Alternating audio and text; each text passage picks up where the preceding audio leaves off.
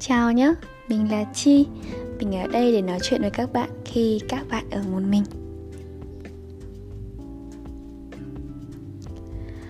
Đây là lần đầu tiên mình làm podcast.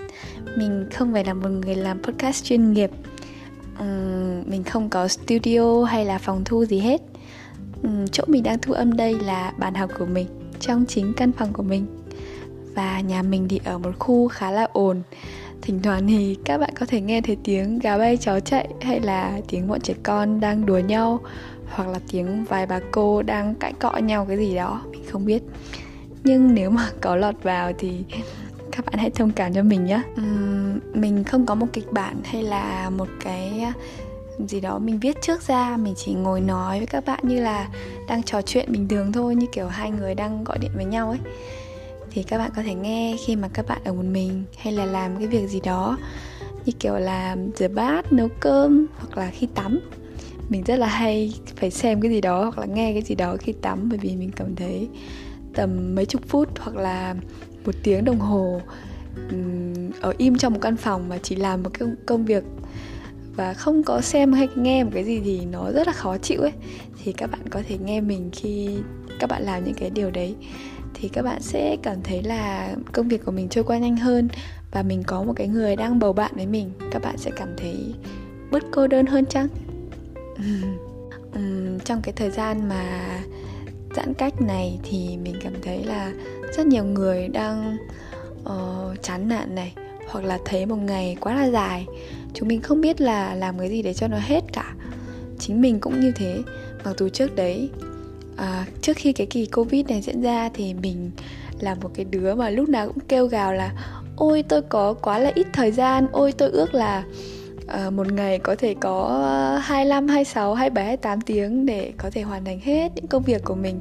Hoặc là vừa có thể làm làm việc hoặc là học tập những cái công việc chính vừa có thể uh, thỏa mãn những cái đam mê của mình làm những cái sở thích của mình.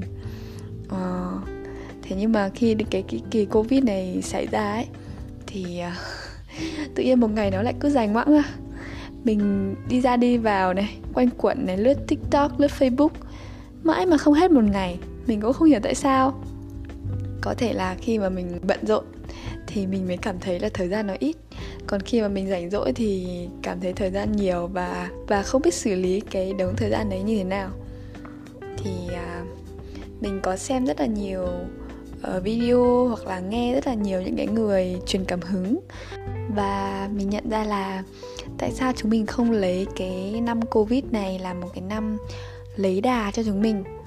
Chúng mình hãy uh, trau dồi bản thân mình hơn dành thời gian cho uh, thu thập kiến thức rèn luyện kỹ năng hoặc là có thể làm những cái uh, sở thích của mình uh, trước đấy mình không có thời gian để làm thì chúng mình hãy tranh thủ cái thời gian này để làm.